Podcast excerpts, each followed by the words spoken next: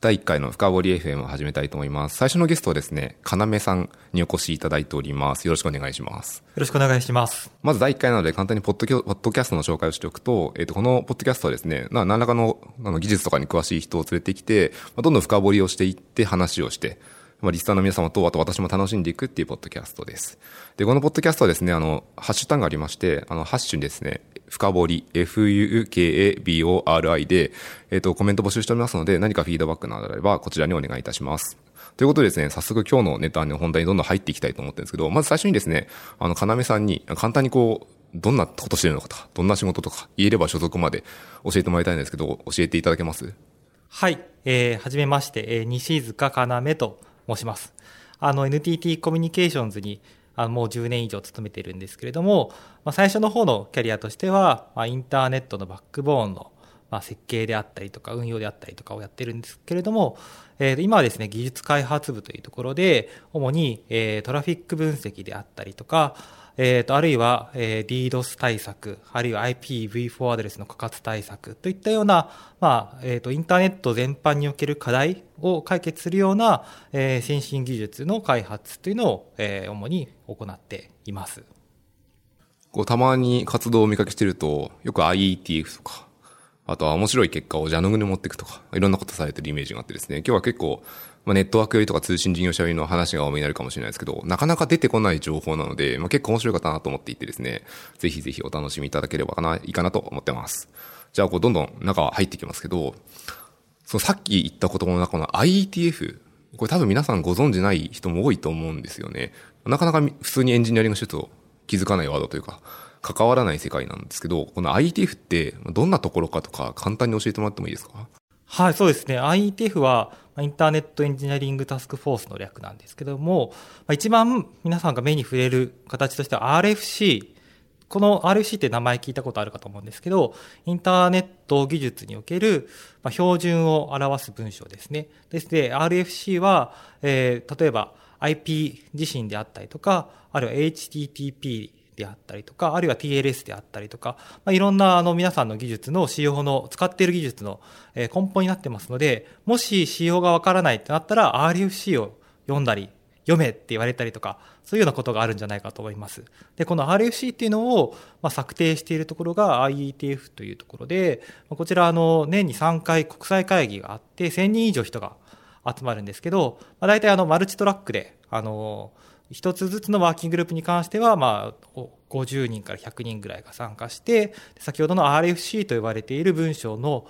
になる前のインターネットドラフトと呼ばれている、えー、仕様の策定前の、まあ、まだちょっと生煮えな状態のものから、えー、お互いに叩き合ったり、えー、あるいは、まあ、実装してみて、ちゃんと動くかどうか試したり、みたいなことをやって、えー、アールエフシー 化した結果のものがおそらく皆さんの目に触れてるんじゃないかなというふうに思います。うーん、なるほど。ちなみにこう アールエフシー ってどういう略称なんですか？ アールエフシー はですね、リクエストフォーコメンツの略で、コメント募集中っていう内容なんですよね。つまりこう仕様化されていても常にコメント募集中。そうなんですよ。ここがすごいなんかインターネット文化に、えーと、関わるところなんですけど、他の アイイーティーエフ 以外のえー、と アイティーユー-T みたいな標準化団体だと、えー、デジュール標準と呼ばれている、まあ、あのすでに、えー、と仕様を決めてから、まあ、あの実装を作っていくみたいなのが多いんですけど、 アイイーティーエフ はデファクトの標準ですでに、えー、と市場で動いているものに関してもそれで、えー、と仕様化していこうというの流れがあります。で、そんな中でえー、と多分ですけれども、まあ、アールエフシー を作っていた初期の人たちはちょっと仕様を作ってみたけどもこんなのでどうみたいな、えー、少しちょっと控えめな気持ちがあったんじゃないかなというふうに思ってまして、なのでいつでもでもまあ変わり続ける仕様という意味で アールエフシー がまず標準的な仕様となっていると思います。で、あの アールエフシー が実は標準化ではそういう意味ではないっていうふうに主張する人もいて、なんでかっていうと先ほどの アイティーユー-T みたいなしっかりした投票もあってみたいな、えー、と標準化されたものだけが標準で、実は アールエフシー に書かれている内容はただみんなが使っているなんとなくの合意であって、これはなんか標準化ではないのではないかという、結構あの原理主義者的な人はそういうふうに言うことも実はあります。うーん、なんか定義だけこう突き求めると、確かに アールエフシー って決まるときも確かこうハーミングみたいな大体のコンセンサスが取れたらいいよねって感じで決まっていきますよね。はい、そうなんです。あの アイイーティーエフ だと挙手制でもないんですね。で、あとは例えば国がいち票持ってるとかそういうこともなくて、 アイイーティーエフ に参加している個人個人がそのワーキンググループ内でこの アールエフシー、えー、ドラフトを アールエフシー にしていいかどうかというのの判断についてハミングと呼ばれているので実は判断するんですね。で、そのハミングっていうのは、えーと、いいと思う人とチアが聞いたら、いいと思う人はうーんっていう声を出すんです。で、悪いと思う人って言って、悪いと思ったら、まあ、悪いと思ってる人もうーんって言うんですよ。で、部屋の中でどっちの声が大きかったかを判断して、チアがじゃあこれを アールエフシー にしていいねと言って、次のプロセスに動かすんですね。こうナチュラルに声が大きい人いるじゃないですか。はい、ちょっと強い。それはですね、あの注意されます。えっと、ちゃんとチアがですね、ちょっと今誰かがちょっと声でかかったからもう一回やろうよみたいな。じゃああいつ声でかいみたいなやつ。そうですね。ちょっと目撃とかなんか注意されてるとか。はい。よくありますそういう場面が。えー、じゃあその例えば アールエフシー はさっき言ったの聞いたんですけど、せんにんぐらいこう アイイーティーエフ に来てるって言ったじゃないですか。そう、例えばそのせんにんでどういう所属とかどういうバックグラウンドの人が集まってきてるんですか。そうですね、本当に多種多様、多様な人たちが集まってるんですけど、まあ、あのネットワークの、まあ、プロトコルがメインですので、まあ、メーカー系の人たちもまずいますと。で、あとは、えーと、やっぱハイパージャイアントですね。 Google であったりとか赤米であったりとか、そういうプレイヤーは、まあ、アイピー の技術が良くなることで、まあ、彼らのビジネスの基盤がよりあの多数のエンドユーザーに届きやすくなるということで、彼らとしても アイイーティーエフ に力を入れたりということがあります。で、あとは我々のような通信事業者、つまり新しくできたその仕様をまあ使う側の立場といいますかね、その通信事業者もまあかなりの数いるような形です。メーカー系って言うと何だろう、例えばルーターとかスイッチを作ってる中の人ってことですか。はい、あのやはりあのシスコ、ジュニパーと呼ばれているようなメーカー系の中の人は、えー、かなり来ています。あと最近ですと、まあ、やはり中国の、あのー、企業が強くなってますので、ファーウェイみたいな国の人とかがよく来てますし、あとはその中の、えー、と機器を使っているモバイルのプレイヤーとかですね、チャイナモバイルとかチャイナテレカムとか、そこら辺の方々も結構来たりします。例えばそうたくさん来てる中で、やっぱこの人の意見は強いとか、このバックグラウンドの来てる人に関してはやっぱ注目されちゃうとか、なんかこう政治的な力関係とか、そういうのと アイイーティーエフ だと結構出てくるんですか。えっとですね、あのー、政治と言っていいか分かんないですけど、やはりちょっと声が強い人っていうのはだんだんやはり自然と生まれてきます。まずただもうその前に前提として アイイーティーエフ っていうのは誰でも参加ができるんですね。で、誰でも参加できて、えっと実は個人個人でいい提案をすれば、それが自然に採用されていって、えー、とみんながコンセンサスを得てっていうような形になっているんですけども、やはりこうあいつの提案は筋がいいなみたいなことってやっぱり人間ですのでありますよね。で、あとは、えっと、レジェンドみたいな人。レジェンド、はい、レジェンド。アイピー は俺が作ったみたいな人がですねいらっしゃって、そういう人が、えー、と次の方向性としてはこれがいいんじゃないかっていうと、割とみんなあんまり反対せずにあの人が言うんだったらもしかしたらすごいのかもしれないみたいな感じでやるんですよ。で、あの アイイーティーエフ そういうふうにまあ少しあの声が強い人があったりもするんですけど、まあ、たまにその声が強い人でもちょっととんちんかんな内容だったりとかもあの、まあ、なくはないですけど、そういうのもすぐ修正されるんですよね。で、あの人が言ってたこの提案って実はこうした方がいいんじゃないか、ここがポイントじゃないかみたいなやつをちゃんと周りの人が拾っていって、で、まあ何て言うんですか、まともな提案にどんどんどんどん消化していくみたいなのがあるので、まあなかなかそういうプロセスもあの西洋的ですけどすごい洗練されてるなっていうふうに思います。アイイーティーエフ ってさっき言ったこうレジェンドもいる、その対局にはこうすごいニュービーっていうかニューカマーもたくさんいるわけじゃないですか。で、例えばそのインターネットドラフトとかをノリでこう投げるようなことも一応ルールとしては可能ってことですか？はい、あのインターネットドラフトは投稿ページ自体はもう何も制限がないので、もう誰でもふと思いついたらですね投稿ができるんです。で、えー、とちゃんと投稿したものは、えー、と誰かしらの目に触れて、まあ、読まれて、で、まあ、あまりにも内容がメタメタだとケチョンケチョンにされます。ああ基本、えー、と議論はメーリングリストとかあそうですね、議論はメーリングリストであるんですけど、結構あの、まあ、たまにですね、まあ、過去の歴史をあまり踏まえずに俺が考えた最強のプロトコルみたいなのを出す人がたまにいてですね、まあ、そういう人たちに対しては、まあ、偉い人が、まあ、そのレジェンドみたいな人が、えー、過去のこういう経緯があって、えー、こういう理由があるからその提案はもう一度捨てられてるんだよとかうまく働かないよみたいなやつをすごい今上品に言いましたけどあのこれをまあ実際は結構中身はケチョンケチョンに言うと。今大人語な表現してましたけど、大人語な表現をしている。ここはやはりある程度大人がいるところなので、そこら辺のあの言葉遣いのエレガントさはすごいなというふうに思いますね。うん、その聞くと例えばですけど、そのあまあ多分日本人で アイイーティーエフ に言ってる人ってそんなに多くはないと思っていて、まあいきなりこうインターネットドラフトを投稿するのは難しいと思います。だ、だけどこう雰囲気をつかむとか、何かこうなんかどんな雰囲気なのかなとか、なんだろうな、どういう議論が進んでいるのかとか、そういうことを知りたい場合って気軽に参加できたりするものなんですか？はい、そうですね。あの気軽に参加する場合には、まずあのメーリングリストをまあサブスクライブすると、まあ、どういう議論があの各ワーキンググループ、ワーキンググループ自体ひゃっこぐらいあるんですけど、あのエリアごとに分かれてて、おそらくあの興味のあるフィールドそれぞれ持ってらっしゃると思うので、そこをサブスクライブするとあのどういう議論の流れがあるのかっていうのが分かります。で、アイイーティーエフ のそれで場所に参加するには、やはりちょっと年にさんかいですけど、まあ、海外で行われているので、まあ、ちょっと、えっと、なんていうんですか、ある程度お金が反応がないとちょっと参加しにくいみたいなのがあるかもしれないですけど、あの行く分行くとですね、非常にあの良い経験ができますと。で、実はですね、現地に行かなくても最近はリモートで参加できるようになっていて、リモートだとまあお金もかからずにですね、あのストリーミングされて、その議論の様子っていうのがまあ日本でも視聴することができるので、そういうリモート参加っていうのもかなりお勧めできますね。はい、ちょっと裏側で一個聞きたいんですけど、そういうこう大事なものの会議系って、まあ、会議自体はもちろん重要なんですけど、その裏側で例えば廊下でこう雑談することとかめちゃめちゃ重要だったりするっていうのが個人的な認識なんですけど、やっぱりそういうのあったりするんですか？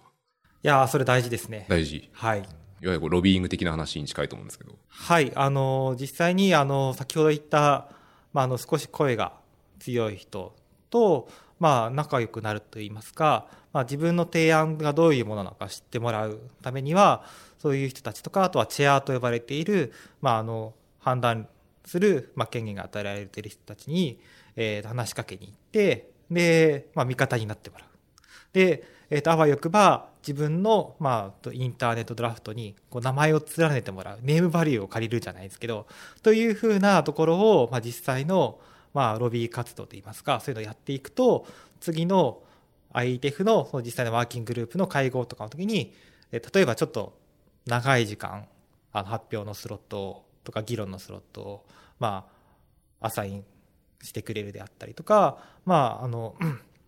好意的なあのコメントをつける と, えとやはりちょっと周りの雰囲気っていうのがあの好意的な方に傾いていく。その偉い人とか、偉い人って言い方は良くないですね。その力がある人とかがそういうコメントすると、そういう雰囲気になっていくので、まあ、そこのロビー活動非常に重要です。非常に重要。要さんも何かやったりしますか？あ、やりますね。やります。はい。強そうな人を捕まえてちょっと話聞いてよって。はい、あのありますね。あの本当に先ほどの、まあ、個人が参加できる、誰でも参加できるっていうのは一つの真実なんですけど、それで裏を返すと、やはりあの個人としてやはりこう目立って浮いてこないと、あのいい自分の考えるいい提案っていうのは アイイーティーエフ を通しの通していけないんですね。なので、その名前の入れてる人に、えー、と自分の存在を知ってもらう、えー、と積極的に議論をしていく、えー、とメーリングリストでももちろん英語でされてるんですけど、どんどんどんどん思ったことをコメントしていく。そそういうふうなやつをやっていくと、だんだんですね、得が溜まっていてですね。得が溜まるあるいは自分の中でなんかポイントが溜まってくるような感じですけど、存在感が強まるのか。存在感が強まっていって、うん、そうすると、まあ、次提案するときに、お、こいつちょっとまた新しい面白いの出てきたぞみたいな形で注目してもらえるというのがあります。なるほど。すごい重要ですね、話聞いてる限りだと。大変重要ですね。ええー、めちゃめちゃ面白いですね。あの、僕がその見てる限りだと、その金井さんは自分でドラフトとかも投稿されるのもあります。プラス、普通にこう アイイーティーエフ に参加していろいろ使用をかけてるっていうのもあると思っていてですね、今日は、その多分皆さん、リスナーの皆さんも結構興味あるであろう仕様の一つとして、クイックっていうものがあってですね、残りの時間はこれについてどんどん深掘りをしていきたいかなと思っています。で、クイックについてまずいろいろ聞いていきたいんですけど、まずそもそもなんでクイックって生まれてきたんですか、何が嬉しいんですかっていうのをちょっと教えてもらってもいいですか。はい、そうですね。あの、まずクイックは、あの、Google が、えっと、にせんじゅうさんねんから、あの、インターナルに使い始めた新しいプロトコルですけども、まあ、今まで エイチティーティーピー で行われた、あるいは エイチティーティーピーツー で行われていた、まあ、ウェブの通信を、えー、クイックというプロトコルに、えー、置き換えて、彼らは、えー、と実験を始めました、その頃。で、その目的というのは、あの例えば、えー、ティーシーピー で、えー、と解決していなかった、えー、服装制御の、えー、問題であったりとか、あとは、まあ、エイチティーティーピーツー であの改善はされましたけど、えー、と エイチオーエル ですね、ヘッドオブラインブロッキングもこちらのクイックで、えー、と解決がされていると。ということで、まあ、Google が、えー、Web をより早くするために、えー、作ったのが クイック というプロトコルです。で、先ほどの アイイーティーエフ の関わりで言うと、まあ、Google が、えー、クイック を作り始めたわけですけれども、まあ、Google だけが使っているんじゃなくて、それを広く標準化、標準化された形で、えーと、他の企業も使う、他の Chrome 以外のブラウザーも使うという形にするにあたって、アイイーティーエフ にその Google の クイック の仕様をそのままの形でインターネットドラフトという形で、えー、と提案しましたと。で、それが、えー、と アイイーティーエフ での先ほどの標準化プロセスを踏ま、えー、経ると アイイーティーエフ クイック といわゆる言われているような アイイーティーエフ で非用化された標準的な クイック が生まれますと。で、ただ今現状は Google の クイック 自身はGoogle の中で開発も進んでますので、まあ、アイイーティーエフ の クイック と Google の クイック は、まあ、姉妹関係といいますか、途中で、まあ、分かれた仕様みたいな形になるのかなとは思うんですけど、まあ、Google もですね、アイイーティーエフ クイック が仕様化された際には、えーと、独自実装じゃなくて アイイーティーエフ クイック の方に寄せていきますよというふうに今、実は言っています。今ってこうどのぐらい乖離してるんですか？ Googleクイック と アイイーティーエフ クイック は。まあ、ちょっと Googleクイック の中身まで結構、まあ、あの開発スピードが速いので、まあ、見切れないところはあるんですけど、 Googleクイック の方に、まあ、新しいですね、あの機能、例えば新しい、えー、服装制御の、まあ、アルゴリズムを入れてみたりとか、あとは、まあ、実験的な、ちょっと具体的に今出ないですけど、実験的なビットだったりとかを立てて、で、ユーザーから、あの、ウェブのパフォーマンスの、えー、測定結果を、まあ、Google 側が収集するみたいな、そういうところまで、まあ、Google のクイックやっているので、そういうところは、まあ、アイイーティーエフ クイック からはちょっと離れているな、というふうに思います。実装でガンガン実験してるのは強いですよね。そうですね。クイック、あともう一つ質問があって、今 Google クイックっていう話が出てきました。で、ブラウザって他にもたくさんあるはずで、他のブラウザでクイックを実装しているものってあったりするんですか？現時点ではないと思いますね、ブラウザでは。で、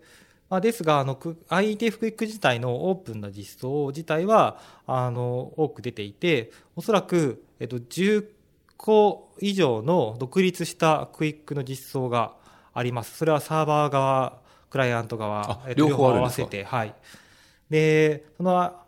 イイーティーエフ の、 あのそこのクイックワーキンググループというところで今総合接続試験をあの進めていまして、で、そのじゅっこ以上ある、えー、クイック の、まあ、独自実装がお互いに、えー、クライアント側、サーバー側それぞれの立場に立って通信ができるか、まあ、そもそも、えー、通信量が確立できるか、データを交換できるかとか、あとは暗号的なネゴシエーションができるかとか、そういうのも全部確かめて、えーと今、えーと総合接続がきちんとできれば、まあ、それが仕様として固まっていくみたいな状況になっている。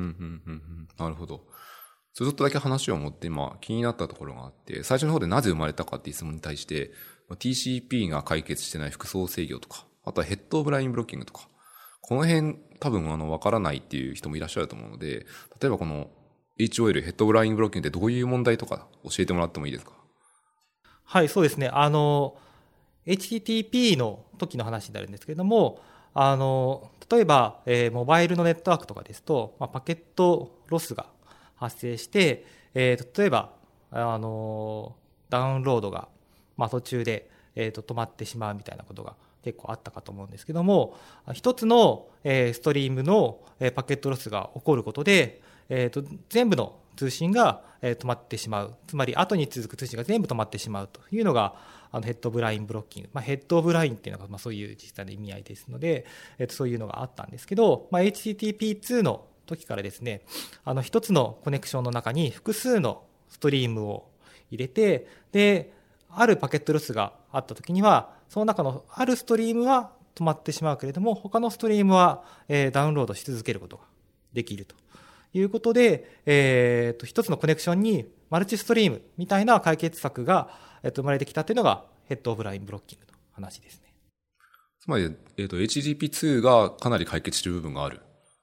エイチティーティーピー に限ればですね。はい、そうですね。で、クイック も、まあ、それを受けてですね、あの、一つのコネクションの中に、まあ、複数ストリームがあの入れられるような、えー、プロトコルの作りになっています。例えばその単なる質問で、エイチティーティーピーツー と クイック を組み合わせて使うと、これも結構嬉しいことがありますか？そうですね。あの、エイチティーティーピーツー と、まあ、クイック で、あの、かなり、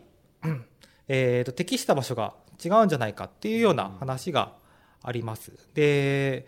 クイック の方は、えーとまあ、Google の調査ですけど、えー、動画みたいなストリーミング系の、えー、視聴に非常に、えー、強いというふうに考えられてますけど、まあ、エイチティーティーピーツー はあの通常の Web のページロードだったりとか、そちらを解決するような場合には、まあ、エイチティーティーピーツー で、まあ、十分じゃないかなというような感触はあります。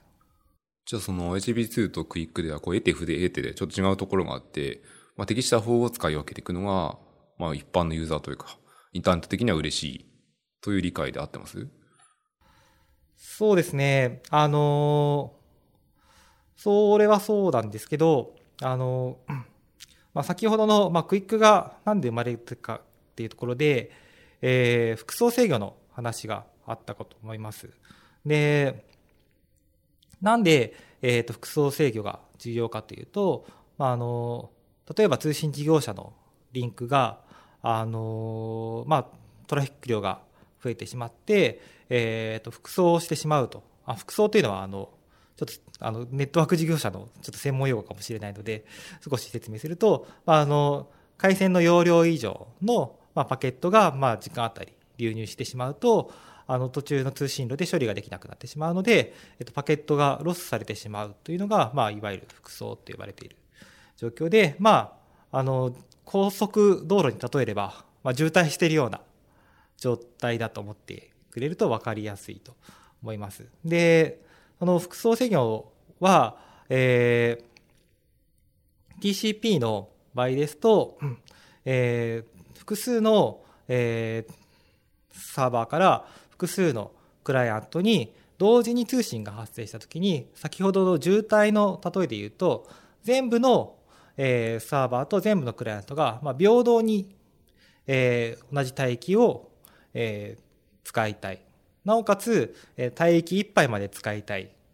みたいな、インターネットの途中のリンクの効率を最大化しつつ平等にする、うん、すごい公平な感じに聞こえますね、はい、のが ティーシーピー で実現しているえー、とアルゴリズムで、ちなみにこの機能は ユーディーピー には通常はありませんと。ないですよね。あの、はい、すごい投げっぱなしな簡素なプロトコル、はい、ユーディーピー は投げっぱなしですのでありませんと。で、そういう ティーシーピー の複層制御のアルゴリズム自体は ティーシーピー にのスタック自体実装されているので、実は新しい ティーシーピー の複層制御のアルゴリズムを、えー、採用しようとすると、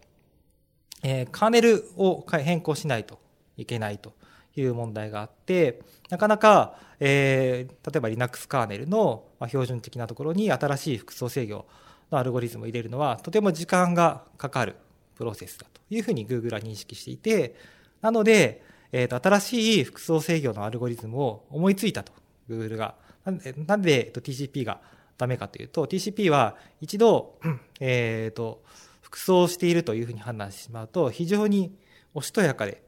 控えめなプロトコルなのですぐ、えー、転送量を下げちゃうんですよね。なのでもっと Web を速くするため、ページロードを速くするためには、えー、そこの複層制御のアルゴリズムを変更することで、えー、と例えば動画が止まらない、ページロードが速いみたいな形にできるというふうに考えて、えー、Google が複層制御のアルゴリズムを新しく作る上で、よし、じゃあ ティーシーピー の変更は時間がかかるから ユーディーピー 上で動くようにして、で複層制御をもうユーザーランドで実装しようというのが、そもそもこの クイック の出発地点。うん、動機はそこにある。自分で自由に、はい、まあ、実験とフィードバックとかを繰り返せるから、はい、ユーザーランドで実装するといい、はい、うーん、そのちょっと直感的にも話を聞いてて思ったのは、そうすると ティーシーピー で動いてる今までのプロトコルと ユーディーピー 上でこう、もしかしたらその複層制御がうまく進まなくて、クイックのですね、うまくいかなくて、ガンガン大気を食べちゃうようなクイックのプロ、ユーディーピー のプロトコルがこう、戦い合う、リンクを奪い合うっていう世界が見えるんじゃないかなと思っていて、こうなるとどうなんですかね。 ティーシーピー ってこう、おしとやかなプロトコルって話があったので、弱い。はい、弱いです。とても、非常にいい質問で、結構あのクイックにすると、えー、良くなりましたっていう論文がで結構出てたりするんですよね。まあ Google 自身も出してますし、えー、他のまあ大学のあの研究者とかがクイックを動かしてみて、確かに何パーセントウェブのロード時間であったりとか動画のストリーミングの品質が上がりましたみたいなのがあるんですけど、その嬉しさって ティーシーピー の通信を食いつぶしてるからうまくいってるというあれあれですね、なんかインターネット全体でみんな幸せになるんですか？いやー、そこがかなり僕は私自身は怪しいと思っていて、えっと自分の例えばですね、あの自分の手元でやった検証ですと、えー、ティーシーピー で通信するコンテナをまあごひゃっこ並べて、でクイックで通信するコンテナをごひゃっこ並べて、で同時に、えーYouTube の動画の視聴を開始しましたと。で、途中のリンクがあのごギガしかなくて、えー、せんユーザーで普通に視聴すると、まあ、複層が起きてしまいますよねと。で、これが、えー、せん台の、まあ、ティーシーピー で通信している場合ですと、先ほどの、まあ、公平性、フェアネスの制御で、一応全部のコンテナがちょろちょろと、まあ、動画のダウンロードをするような形になると思うんですけど、えーユーディーピー つまり クイック 半分、 ティーシーピー つまり エイチティーティーピーツー 半分で通信しちゃうと、もう最初はもうほとんど ユーディーピー しか流れない全然なんか複層制御、複層制御してるのかもしれないですけど守ってない、プロトコルの間とは同士では複層制御ができてないっていうような話。そうですね、おっしゃる通りだと思います。つまり クイック 同士であれば クイック の中は公平に分け合うと、 ティーシーピー も ティーシーピー の中では公平に分け合うと。ただ同時にしちゃうと、えー、Google QUIC の複層制御の方がかなり、まあ、貪欲に、えー、帯域を食いつぶしてしまうと。で、先ほどの実験の結果ですと、例えばごふんの、あのー、フォーケー であったりとか エイチディー 以上の動画の視聴で ティーシーピー で視聴していると、えー、そのストールって呼ばれている、まあ、動画の視聴が止まるような時間がもう合計さんじゅうびょうぐらい、いちユーザーあたりさんじゅうびょうぐらい多くなります、 ティーシーピー の方が。なので、まあ、かなりそれで実は割を食っているユーザーが今の現実世界でも結構いるんじゃないかなと。クイックを実装してない機器を持ってる人は弱い、はい、さんじゅうびょう止まったら離脱しちゃいますよね。そうなんですよ。結構大問題な気がするな。もう一個その質問があって、はい、クイックでさっきの話のちょっと戻るんですけど、クイックってこううまくプロトコルを改善していきたいから ユーディーピー の上にユーザーランドで実装しましたっていう話があって、ユーザースペースで実装するってことはこう普通のカーネルの中に組み込まれるに比べてオーバーヘッドがあるような気がするんですよね。あの一部一個ユーザーなどの階層が多いから、この辺って例えばこう実際にパフォーマンスに結構効いてきちゃうとかそういう話はあるんですか？そうですね、あのパフォーマンスイシューっていうのはこの言葉には上がるんですけれども、実は、まあ、Google 側の、まあ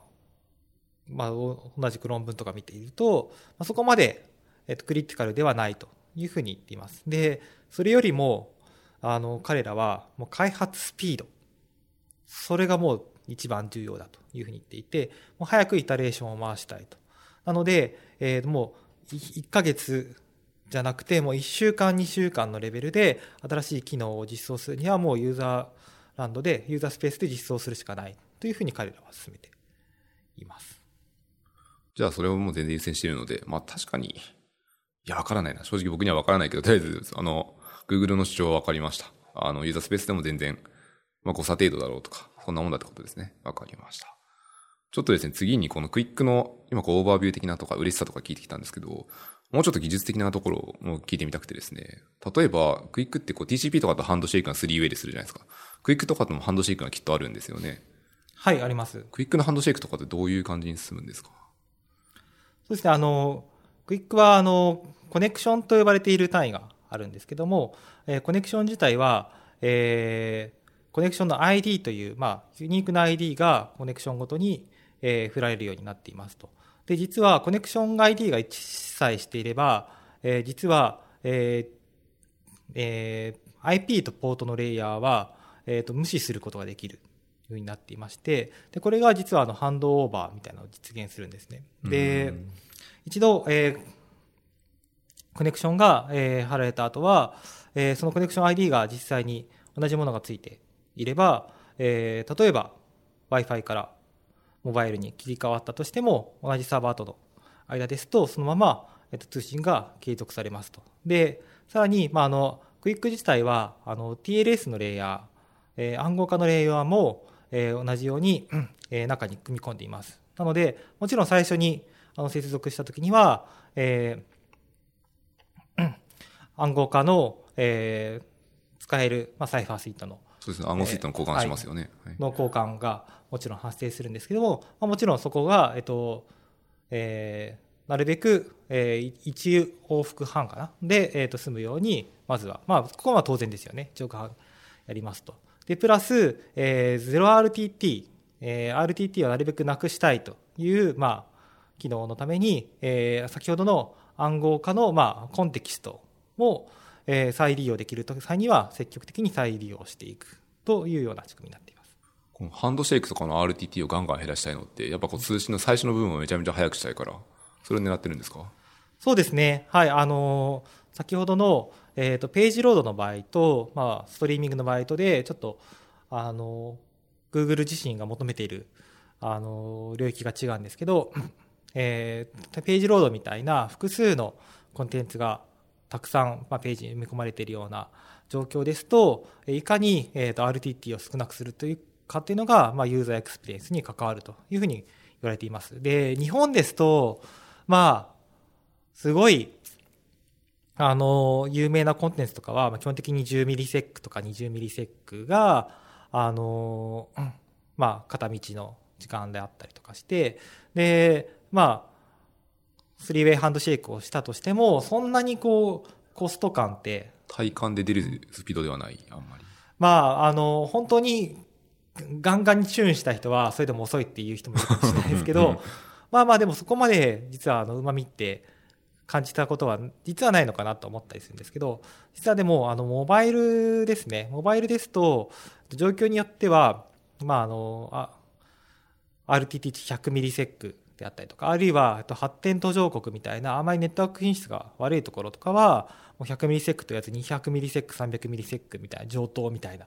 感じのネットワーク環境が世の中世界中にはたくさん存在しているので、そこで アールティーティー をまあなるべくえ通信が開始するまでのまあ無駄なネゴシエーション自体時間をえ減らしたいという考えで彼らはやっています。じゃあどちらかというと、まあ、日本みたいなこうネットワークがガンガン進んでいる国というよりは、まあ、まだまだネットワークが整備されていないような国とかがクイックとしてはユーザーエクスペリエンスが上げられるプロトコル。そうですね、はい、あの日本みたいな品質がいいところですとあんまり、まあ、エイチティーティーピーツー 自身ツー自身も結構あの先ほど話したようなあのマルチストリームとかの実装もできていますので、すごく大きな違いがまあ出にくいんじゃないかというふうにまあ自分たちのまあ検証でもあの結果が出ています。なるほどなるほど。ちょっと今クイックの技術的なところで今ハンドシェイクとか聞いてましたけど、まあ、出てきた中でさっきの中でハンドオーバーって言葉があって、まあ、コネクションの アイディー が一緒だったら、まあ、ユーディーピー とかの アイピー とポートが変わっても全然続けられるって話なんですけど、これちょっと今日せっかくなのでキャリアっぽい話もしてみると、通信事業者ですねみたいな話をすると、例えばですねモバイルから家の方に Wi-Fi とかにハンドオーバーしたときって、もちろんこう ユーディーピー との アイピー の通信が、そのキャリア側の装置、ネットワーク装置、多分ルーターとか何でもいいんですけど、そこに残ってるじゃないですか。はい、これは、えっと、明示的にフィンとかそういうのを投げるものではないので、なんだろうな、つまりリソースを食い潰してるのがどんどん残ってる状態が続くっていうので合ってますか？はい、おっしゃる通りですね。その、まあ、ティーシーピー ですと、まあ、フィンを見たら、あのセッションが終わったと判断して、えっと、ネットワーク内のえっと、セッションを持つような機械ですね、ナット 装置もそうですけど、ファイアウォールであったりとかは、あのーまあ、フィンを見ますと。で、クイック はまあ ユーディーピー 上にあって、なおかつ、えっと、ハンドオーバーした際には、まあ、明示的な、えっと、フィンのようなものは送られないわけですよね。そうすると、まあ、そのセッションっていうのは、ある程度残り続けますと。で、ある程度っていうのは、まああのー通信事業者側の設定に任されちゃっているわけですけど、例えばにふんとかさんぷんとかごふんとかぐらいはセッションが残るような状態になって、セッションを持っているような機器はえと ユーディーピー になるとちょっときつくなるんじゃないかなというふうには思っています。これ今ちょっと聞いて思ったんですけど、少しだけクイックから脱線しますね。えっと例えばそのハンドオーバーとかが発生した時って、ティーシーピー でもやっぱりこうネットワークが一回切れて再リロードとかすることがあります。で、そうすると、まあ綺麗にフィンとかが送られてればいいんですけど、タイムアウトしたようなケースもたくさんあると思ってて、その時ってネットワークの装置には、普通のキャリア側の装置にはですね、まあ今までのコネクションみたいなのがどんどんリソースが残ってるような状態だなと僕は思っていてですね、これって結構通信事業者の人にとってはもう実際にこうお客さんにコストに跳ね返るぐらいのインパクトあるんじゃないかなと思っていて、その辺って実際どうなんですか？はい、あのおっしゃる通りだと思います。えっとまあ、あの通信事業者は、まあ、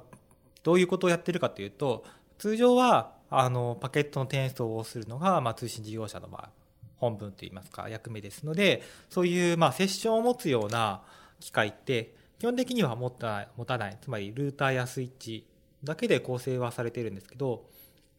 アイピーブイフォー アドレスの枯渇の問題であったりとか、あるいはあの、まあ、セキュリティ系の、まあ、アドオンしたサービスとかですと、まあ、ネットワーク内にですね、そういうセッションを持つような機器を入れるということが あのあります。それはあのユーザーに対して、えー、アイピーブイフォー アドレスの枯渇対策であったりとか、あるいはあのさっき繰り返してますけど、セキュリティの、まあ、プラスアルファの機能を入れるために、まあ、必要としてあのやってるわけなんですけれども、そういうまあセッションを持った機器、えー、いわゆるミドルボックスと言われるっていうんですけれども、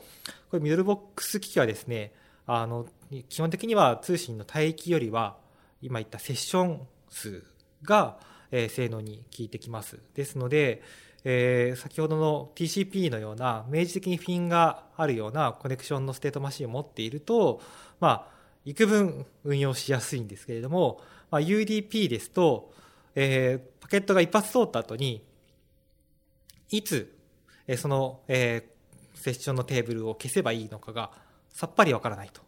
うわけで、基本的にタイムアウトで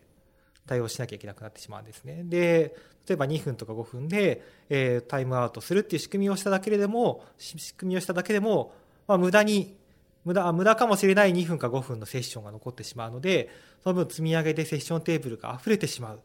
ということが実際にあり得ます。で、そうならないように設備増強をしていくとすると、まあ、もしかしたらユーザーの、まあ、お金に転嫁されているようなケースも、まあ、事業者によってはあるかもしれません。やっぱこう、やっぱ違和感があるとか、みんな知らないというか、僕も知らなかったんですけど、実際に問題なのはこう、帯域幅じゃないんですね。ひゃくギガとか用意したとしても、実際に問題のボトルネックになっているのはそこじゃなくて、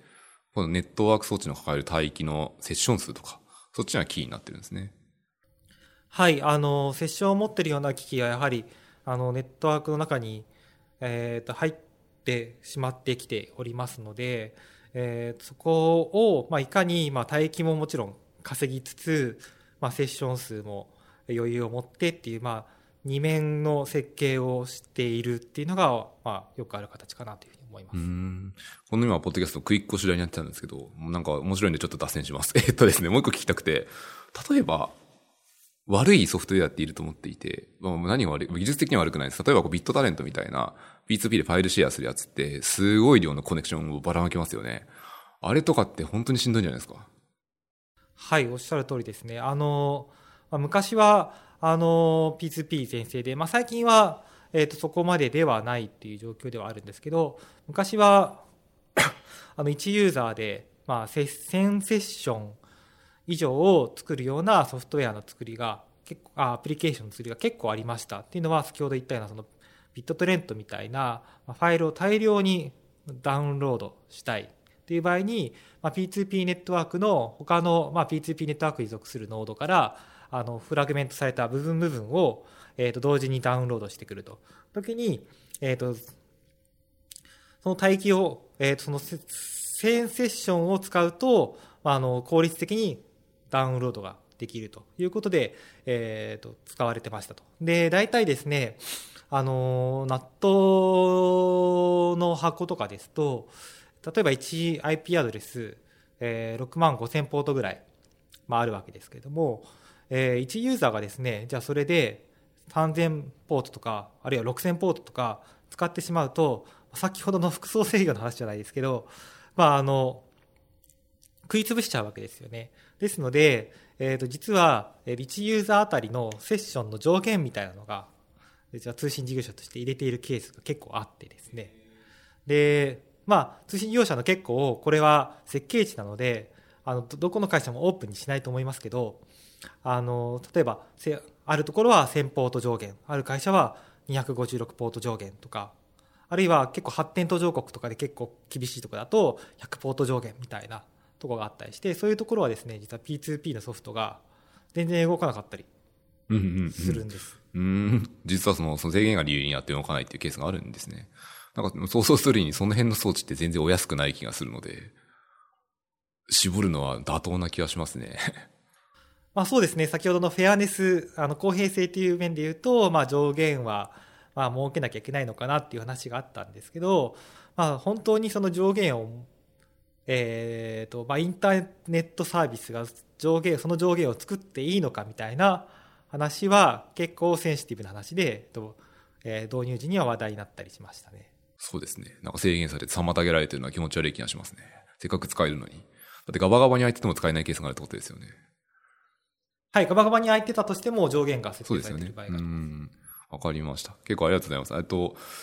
結構脱線したので、またクイックに戻りたくて。はい、となると、クイックってこう基本的には ユーディーピー の、の アイピー とボタンいっぽん貼られていれば、まあ通信はできるわけですよね。その中に多重化をするので。通信事業者とかキャリアの人ってこのクイックってどういうふうに見るんですか？結構嬉しいものとして見てる？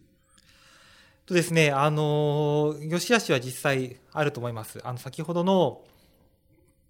帯域を、まあ、クイック側がつ食いつぶしちゃう問題っていうのは割とシビアだと思っていて、例えばあの、まあ、モバイル系とかで顕著ですけど、かなりあの、まあ、無線の帯域であったりとか、あるいは、えー、モバイル事業者との、まあ、接続部分が非常に、まあ、帯域的にシビアな状況で、えー、と例えば、えー、クイックの通信ばっかり、まあ、優先されてしまうような状況になっていると、もちろんクイックを使っている、まあ、YouTube の視聴とか、まあ、Google 系のアプリケーションはいいじゃんって話になりますけど、うんうんうん、そうじゃない他の通信が割を食っているとすると、まあ、ユーザー総体としてこれはハッピーなのかどうかっていうのが我々としてはちょっと疑問に思っています。で、じゃあ全部が全部クイックになってくれればあの平等になるのかっていう話があるんですけど、全部が全部平等にクイックになったら、結構全部が全部 ティーシーピー で平等な状況と実はほとんどあんま変わんないんじゃないかなとなるほど、戻ってきちゃうってことですね戻ってきちゃうんじゃないかなってのはそれ、それはですね、新しいプロトコルが生まれそうな流れですねそうですね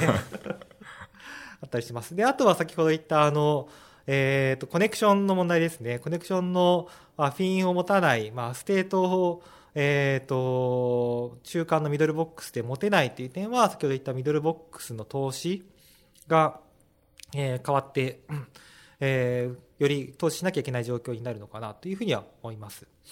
で、あとみっつめはですね、あの アイイーティーエフ でも言われているんですけど、このミドルボックスがあるとネットワークのこう硬直化をしてしまうというふうに、えーまあ、クイックの開発者側から言われていて、ネットワークの硬直化、はい、あんまイメージ湧かないですね。そうですね、結構あのこれも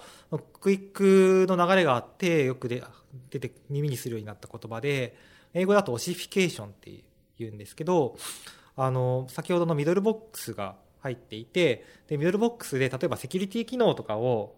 実現して、これはクイックこれはクイックじゃないみたい な, なんかシグネチャーベース の,、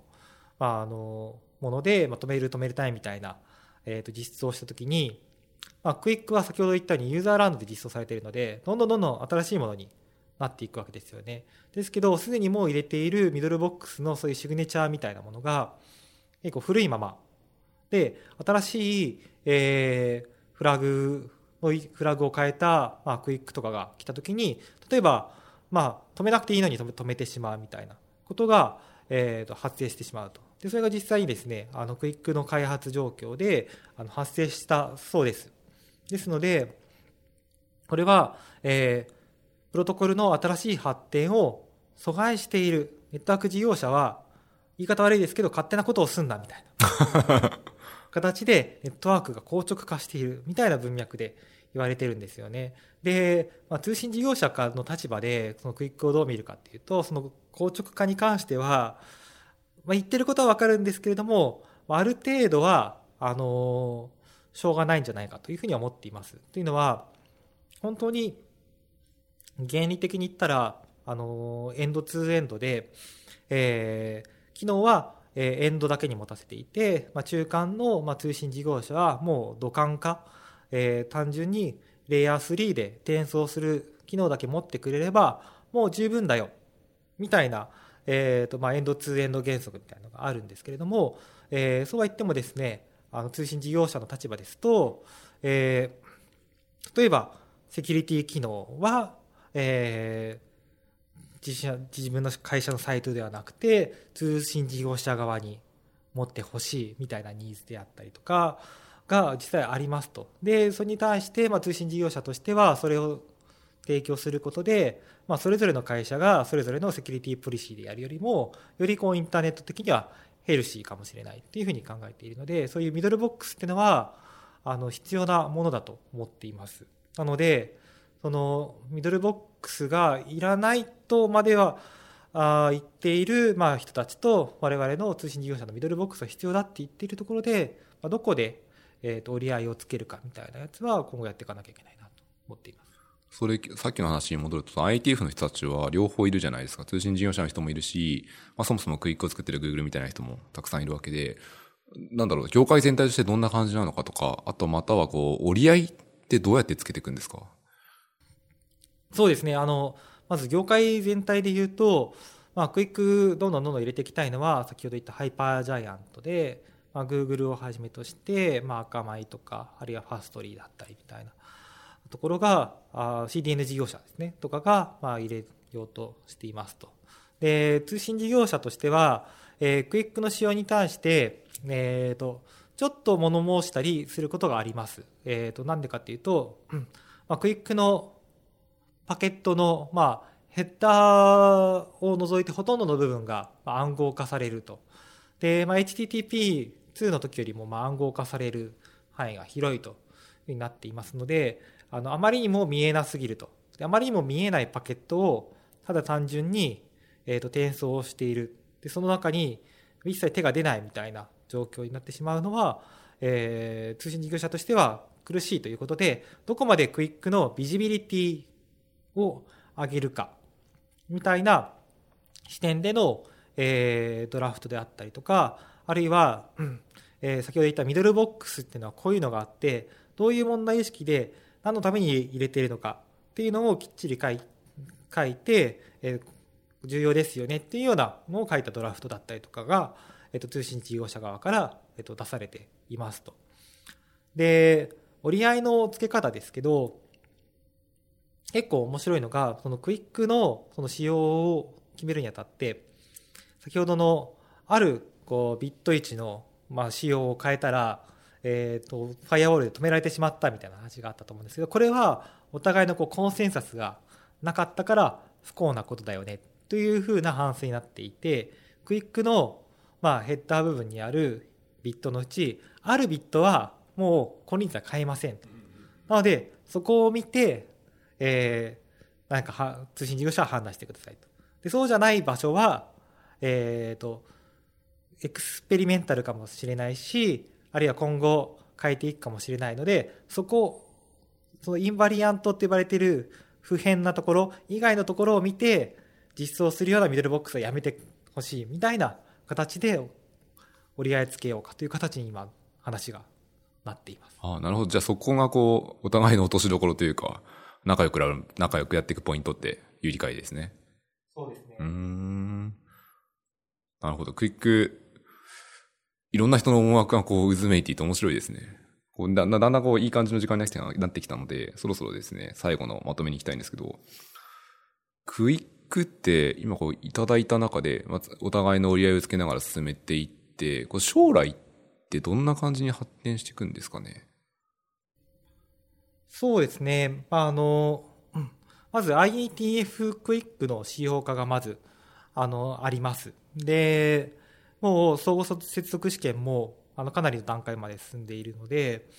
クイックの、えー、とすぐに動かせるような実装っていうのが今後増えていくと思いますと。で、えー、とあとはあのろくがつついたちか、もうすぐですねに、えー、と シーディーエヌ 事業者の赤米が、えー、クイックを使えるようにするというふうに、えー、アナウンスしています。 シーディーエヌ 側でクイック対応するっていうことですか。はい、そうです。それってつまりクライアントからその赤米の シーディーエヌ まではクイックで喋るですよね。その後赤米からそのオリジンのサーバーとかってどうするんですか。まあ、そこはあのオリジンのサーバーをどう作るかみたいなので、うんうんうん、まあ、今現状でも エイチティーティーピーエス 化するときに エイチティーティーピーエス 部分をもう赤米に任せちゃって、オリジンを隠しながらオリジンは エイチティーティーピー しか対応してないみたいなこともやろうと思えばできるので、うんうん、実はオリジンから、えー、と シーディーエヌ までの間っていうのは、まあユーザーから基本的に秘匿されていて見えないと。でその代わり、まあ シーディーエヌ 事業者としてはそこのえエンドユーザーにえと実際通信するところの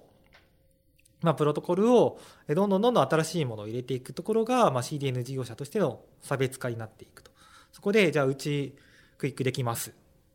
となると、先ほど言ったあのクイックストリーミング系やはり強いので、ストリーミングの通信質が赤米のプラットフォームを使うとこんな記憶になりますよみたいな戦略かなというふうに思っているので、あの